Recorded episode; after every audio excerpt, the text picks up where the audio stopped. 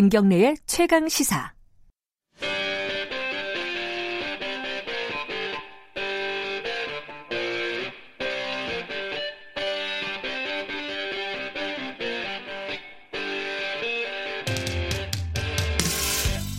핫한 경제 사안 그 정수리에 침을 꽂는 경제 직설 시간입니다. 해가 바뀌면요 기업들이 이렇게 외칩니다. 조직을 혁신하겠다. 조직 문화를 바꾸겠다. 이렇게 얘기를 하고요. 정부가 바뀌어도 그런 얘기를 하죠. 정부도 조직으로 운영이 되는 곳이니까요. 하지만 성공했다는 얘기를 들어본 적은 없는 것 같습니다. 기업 문화를 바꾸는 거, 기업 조직을 혁신하는 게 왜 이렇게 힘이 드는 걸까요? 경제 알아야 바꾼다의 저자 주진영 씨와 함께 이 얘기 나눠보도록 하겠습니다. 안녕하세요. 네, 안녕하세요. 주진영 씨는 어, 증권사에서 CEO를 지내셔서 누구보다도 아마 조직 문화나 이런 부분에 대한 관심이라고 해야 될까요? 고민이 많으셨을 것 같아요. 네, 저는 이제 사실 그 대학교 졸업하자마자 유학을 가서 네. 그 미국 대학교에서 운영하는 방식. 미국 대학교도 사실 대학원이라는 게 어떻게 보면 이제 첨단 그 지식 조직인 거잖아요. 네. 네. 그다음에는 이제 세계은행에 가서 일하다가 한국에 돌아와서 한국 이제 재벌 대기업 또는 뭐 한국 대기업 운영 저 은행 회사 이런 네. 회사도 다니고 또 미국계 컨설팅 회사도 다니고 뭐 하면서 마흔이 돼가지고 한국 돌아와서 이렇게 보니까 어, 우리나라 사람들이 조직을 운영하는 방식이 어떻게 보면 외부자적인 시각을 갖고 있다 보니까 좀 더 아마 다른 사람에 비해서 더 예민하게 느꼈을 것 같아요. 그래서 네. 그냥 그 조직 문화 오늘 이제 이런 직장 민주화에 관한 예. 얘기를 좀 해, 언제 한번 해드릴까 싶어서 이제 예. 그 얘기를 하는 겁니다. 근데 어, 아마 많은 한국 사람들이 느낄 거예요. 뭐냐면 이거는 꼭 기업 문화만이 아니라 전체적인 한국 사회가 다 돌아가는 방식이 지나치게 그 권력이 윗사람한테 집중되어 있고 음.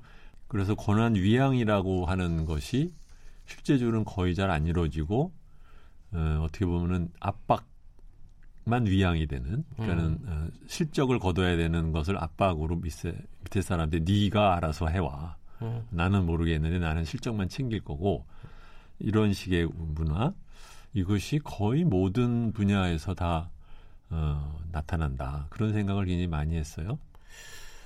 근데 사실은 어, 뒤에서 좀 다룰 얘- 얘기지만 보통 사람들이 그렇게 생각을 할 것 같아요. 이 중앙 집권적인 어떤 조직 문화 그리고 군대식 문화 이런 것들이 지금은 한계를 나타냈지만은 상당 기간 우리 사회를 효율적으로 운영하는데 도움이 된 것은 혹시 아니었을까?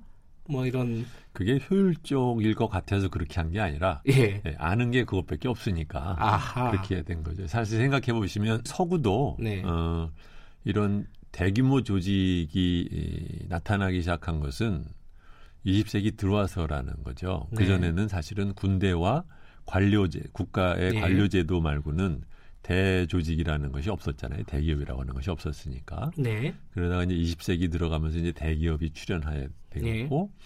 그러다 보니까 자연스럽게 어, 그 사람들도 원래 알던 것이 예, 군대와 관료를 운영하던 방식이니까 네, 는 네. 기업도 그것을 차용하게 되고 그냥 네. 자연스럽게 그냥 들어온 것이겠죠. 네, 아까 말씀하셨잖아요. 외국생을 오래 하다가 한국의 기업에서 일을 해보니까 네. 가장 큰 차이라고 할까요? 음. 어떤 걸 이렇게 느끼셨어요?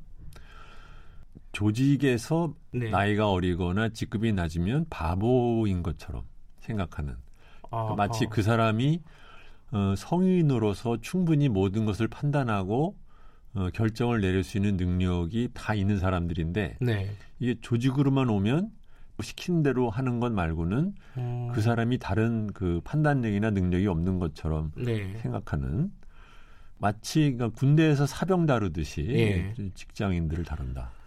근데 저는 이제 외국에서 생활을 안 해봐서 여쭤보는 건데 네. 어떤 조직의 속성이라는 게 본질적으로 좀 비슷비슷하지 않을까? 외국도 뭐 어떤 성과를 나타내기 위해서 음. 방금 말씀하신 위에서 결정하고 네. 밑에서 일사불란하게 음. 어떤 실행을 하고 네. 이런 어떤 관계는 다 거기서 거기 아니냐? 막 이런 어떤 그 뭐랄까요 어, 생각이 있어요. 음. 실제로는 어떤가요? 달라요 많이?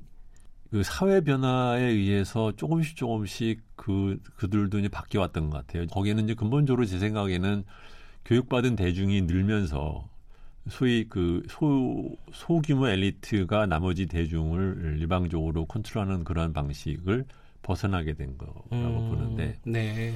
그런 면에서 보면 한국 역시 마찬가지인 거예요. 그러니까 옛날에는 어, 교육을 받은 사람들의 숫자가 또는 이제 고등교육을 받은 사람의 숫자가 적을 때는 네. 그 사람들한테 권한을 많이 줘서 네. 어, 단순 일을 아랫 사람들한테 시키면서 운영하는 것이 효과적이었을지는 모르지만 네.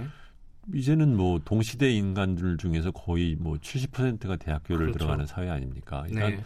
전혀 그 사회 구성원의 그 다이내믹스가 달라졌는데 한국은 그것이 한국 특유의 그 어떤 그 경직성 때문에 네. 못 바꾸는 거 아닌가 그런 예. 생각을 합니다. 그러니까 외국의 어떤 기업 문화, 조직 문화와 한국의 조직 문화는 꽤 큰 차이가 있다. 일단 그렇게 보면은 한국에 이제 얘기를 집중해서 네. 해보면요. 한국 같은 경우에 최근에 역설적으로요. 어, 직급이 올라갈수록 음. 위계 위에 올라갈수록 일을 안 한다 이런 또 얘기도 있어요. 그렇죠. 이건 약간 역설이 아닌가라는 생각도 드는데 이거 어떻게 봐야 되나요? 이거는 어떻게 보면은 권력의 집중이 이 자연스럽게 그 나타내는 결과라고 봐요. 뭐냐면은 예, 어, 권력을 쥐- 그러니까 군대에서도 마찬가지예요. 이제 권력을 위에 사람이 모조리 다 쥐고 있으면 결국은 이 사람들이 크게 보면은 이제 경제학자로 이제 허시만이라고 하는 분이 있었는데 네, 모든 조직에는 또는 사회는 운영하는 큰 방, 어, 흐름이 하나는 보이스에 의한 방식. 그러니까 이것이 잘못됐다라고 목소리를 높여서 해결하는 방식이 있는가 하면 예, 싫으면 이제 떠나는 방식, 엑시시 아. 있는 거죠. 그- 그런데 한국은 지금 보면 노동시장이 경직화되면서 다른 조직 그러니까 으로 옮기기가 굉장히 어려워지는 어렵죠. 거예요. 예. 예, 그러니까 이 사람이 이제 소위 말하면 exit의 choice가 없는 거잖아요. 예, 근데 voice만이 유일하게 남아 있는데 그 voice를 송, 승진이라고 하는 그 틀로 그 압박을 하면서 그 결과를 갖다 모두 그 아랫 사람한테 그 책임을 지게 하는 권한은 윗사람이 다 갖고 있고 음. 예, 책임은 아랫 사람이 지게 하는 예, 그렇게 하면 저절로 윗사람은 모든 사람은 쉬운 방법이 있으면 쉬운 쪽으로 가잖아요. 네. 음, 그러니까 소위 권한은 지가 지고 있으면서 성과를 내야 되는 책임은 아랫 사람한테 주는 음, 그 방법이 자연스럽게 그 고착화되는 거 아닌가. 근데 예. 가- 고착화된다는 말은 좀 어폐가 있고 제가 보기에는 조선 시대도 그랬던 것 같은데. 네. 한국에 와서 제일 그 눈에 띄었던 게 이제 저는 주로 기획 쪽에서 일을 했으니까 더 네. 그런데요. 서구 조직에서는 어 직책이 올라간다고 해도 글을 쓰거나 보고서를 써야 되면 자기가 쓰는 경향이 많아요. 아, 네. 제가 이렇게 월드뱅크에 다녀보면 국장이 그 자기 이름으로 굉장히 긴 리포트나 아니면 조직의 운영을 어떤 식으로 왜 장, 올해 계획이 뭐고 하는 얘기를 길게 굉장히 긴 장문의 글로 직원들한테 보내요. 근데 보낸 시간을 보면은 아침 7시에 보냈어. 뭐 이렇게 물어보면 그 시간 말고는 자기가 깊게 생각할 수 있는 시간이 없기 때문에 아주 일찍 와가지고 쓴다는 거예요. 예, 그 컨설팅 회사 다닐 때도 보면은 세계 그 적인 컨설팅 회사인데도 그 컨설팅 회사의 회장이 세계를 돌아다니면서 다, 른 나라를 방문하고 난 다음에 그, 게- 그 경험을 그것도 긴 이메일로 자기 이름으로 만들어서 써요. 근데 우리나라는 이게 딱 저 임원만 돼도 자기 직원한테 보내야 되는 무슨 사업 계획이나 이런 거를 자기가 안 써요. 자기가 쓰면 더 이상하다고 아마 느끼는 사람도 있을 거죠. 거예요. 근데 이, 이- 이것은 자- 그- 그냥 어, 어떤 개인의 문제가 아니라 그러니까 전체적으로 교육을 받은 사람의 숫자가 적고 그렇기 때문에 윗사람이라고 해서 빠르게 성장을 하는 데 따른 트레이닝이 되어 있지는 않은 상태였단 말이에요. 음, 그러니까 옛날에 왜 자유당 시절에 보면은 뭐 30대 중반에 육군 대장이 되고 막 아, 이랬잖아요. 그랬었죠. 뭐 네. 특히 한국 전쟁 직후에는 그러니까요. 예, 네. 어떻게 보면은 그 사회가 갖고 있는 지식의 폭이 워낙 얇기 때문에 예, 그 윗사람들이라고 해서 더 대단한 절, 그 전문적인 능력이 예. 없어도 운영이 됐던 건데 네, 지금은 안 그렇잖아요. 네, 어, 70년대, 80년대에 교육을 받은 사람들이 2019년에 경제를 운영을 할 만한 트레이닝을 20, 30대에 받지 못한 채 큰 거예요. 음, 네, 네. 그러니까 어떻게 보면 이 사람들이 자기가 직접 나서서 일을 해주고 싶어도 그럴 만한 능력이 안 되는 겁니다. 아하. 네. 그러면 결국은 아랫사람한테 시키게 되는 거죠. 그러니까 어떻게 보면 빠른 경제 성장에 의해서 그 소위 말하는 중장년층의 능력이 빠르게 노후화되는. 아. 음. 그러니까 그것을 그런데도 이제 그 상층부가 갖고 있었던 권력을 놓기는 싫으니까 그러니까 일은 안 하면서 아랫사람한테 시키고 권한만 갖고, 갖고 있고. 예. 네. 그거는 자연스럽게 그런 불만이 생길 수밖에 없어요. 권한을 갖고 있고요. 위에 사람은 밑에 사람들은 실행을 직접 하면서 어떻게 보면 또 책임까지 지는 네. 이런 상황이 되면은 그리고 말씀하신 대로 위에 상사라고 해서 보니까 경쟁력이 없어요. 생산성이 떨어져요. 네. 그런데 저보다 임금 막 두 배씩 받는단 말이에요. 그렇죠. 이런 불만들이 우리 사회 조직 곳곳의 조직들이 아마 이것들이 그렇죠. 특히 대기업이나 네. 이런 대기업들이 그게 뭐 당연한 결과겠네요. 지금 말씀하신 그런 거죠. 근데 지금 말씀하신 그런 일종의 소화 불량이 네. 어떤 기업들에만 나타나는 게 아니라 다른 조직 있지 거의 않습니까? 모든 분야에 다 나타나는 뭐 거죠. 관료 조직도 마찬가지일 그렇죠. 것이고요. 제가 알기로는 언론사도 네. 대부분 비슷한 어떤 고민들을 갖고 있거든요. 그렇죠. 네. 근데 이런 현상이 이제 결국은 어떤 사회적인 현상으로 드러나냐면 네. 사오정이라고 하는 현상. 일찍 퇴, 일찍 퇴직한다는 퇴직하는, 거잖아요. 네, 네. 이게 전 처음에 우리나라 와가지고 사오정 현상을 보면서 처음에는 이게 다른 나라에는 없는 현상이거든요. 음, 사오정이라는 문화가 일본만 해도 없는데 한국은 있는 거예요. 그래서 저는 이게 왜 이런 현상이 생길까를 생각을 해봤는데 그게 바로 뭐냐면 어, 어, 빠른 경제 성장에 따라서 조직이 비대화하면서 운영을 하는 방식은 군대에서 갖고 왔던 장교와 사병 문화를 그대로 갖고 있는 겁니다. 예. 그러니까 이 사람들이 나중에 나이는 먹었는데 장교를 시킬 수가 없는 겁니다. 음, 네. 그러면은 그냥 사병으로 있으면 되는데 사병으로 있기에는 연공제에 의해서 이미 장교 월급을 받고 있는 거예요. 음, 그러니까 기업으로서는 지금 어떻게 고민이 되는 거죠. 차라리 그러면은 그 사람의 능력에 의해서 직무 일이 정해지고 거기에서 보상이 정해지는 직무제로 전환을 할 수 있으면 모르는데 그것은 노조에서 반대를 하고 네. 그렇게 되니까 그리고 또 직무제 운영한다는 노하우를 또 경영진이 안 갖고 있고 음, 그러니까 아이 골치 아프니까 자 이제 내보내자 하면서 45세 정년이 생긴 겁니다.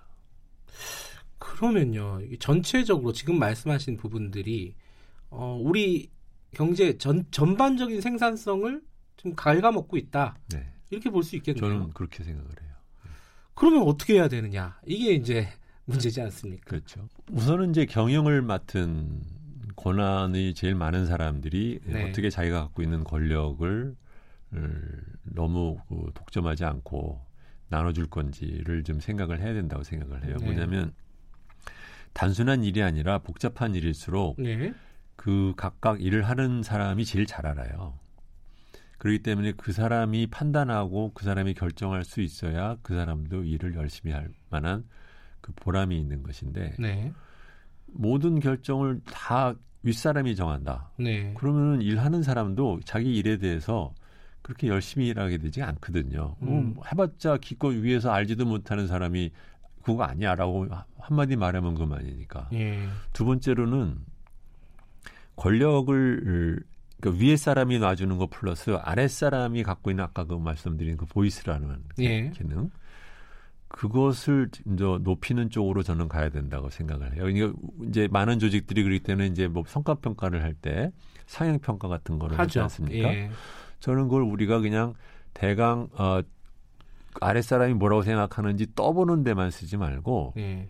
어, 아랫사람의 그러한 평가가 직접적으로 영향을 주는 음, 더 훨씬 그, 그 힘을 더 가야 된다. 아. 또 하나는 부서 간의 이동.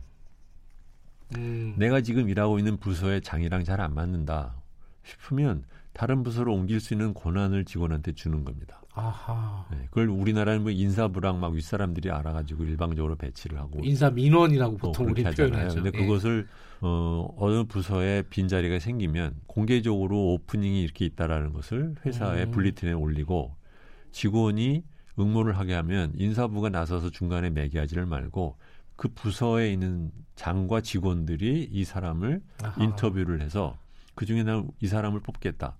근데 그것에 대한 일차적인 권한을 조직원한테 주고 장한테 주지 않고 예. 어, 그렇게 해서 같이 일할 사람을 만약에 그래서 내가 원하지 않는 부서에 일하는 사람이면 다른 부서에 응모를 해서 전근할 수 있도록 그 보이스를 하, 반영하고 엑싯을 반영하는 조직 문화를 한국 조직에 좀 더 어, 들여오는 것이 좋다 이렇게 그렇게 생각합니다. 그 정리하면은 어, 권한을 위에서 각 독점하고 있는 권한을 일정 네. 부분 이양을 아래쪽으로 계속 이양을 해야 된다라는 그렇죠. 것과 그 직원들, 그러니까 아래쪽의 의견들을 어, 받아들일 수 있는 제도적인 장치들이 네. 마련돼야 된다라는 그렇죠. 것과 exit는 우리말로 표현하면 뭘까요? 이렇게 탈출. 이동, 아 탈출, 음. 노골적으로 네. 탈출할 수 있는 네. 어떤 장치들이 있어야 그렇죠. 된다. 물론 그렇기 때문에 예. 지금 우리나라가 대규모의 에, 뭐 대기업 들어가고 싶어서 다들 난리지만 들어가고 난 다음에 한 3년 지나고 나면 도로 직원의 한 40% 30%가 나가요. 맞아요. 그거 못 적응하는 거거든요. 예. 적응 못하는 가장 큰 이유 중에 하나는 뭐냐면 이 많은 사람들이 중산층에서 커서 예. 그렇게 억압적인 식으로 그 윗사람이 대하는 거를 싫어합니다. 옛날처럼 음. 그냥 어떻게라도 밥 먹고 살아야 돼 이렇게 생각을 안 하거든요. 네. 그렇기 때문에 나가는 거란 말이에요. 그러면 기업으로서는 얼마나 낭비예요. 아마 직장 다니시는 분들은 오늘 주진영 씨 말씀을 듣고 여러 가지 고민이 들었을 것 같아요. 우리 조직은 과연 어떨까? 아마도 비슷할 거라고 생각이 됩니다. 자, 오늘 어, 한국의 조직 문화 어, 어떻게 봐야 되고 어떤 방향으로 좀 개선을 하고 개혁을 해야 되는지 어, 고민을 해봤습니다. 경제 알아야 바꾼다의 저자 주진영 씨였습니다. 고맙습니다. 네, 안녕히 계세요. 네, 보다 풍부한 내용은 팟캐스트에서 무삭제판으로 들으실 수 있습니다.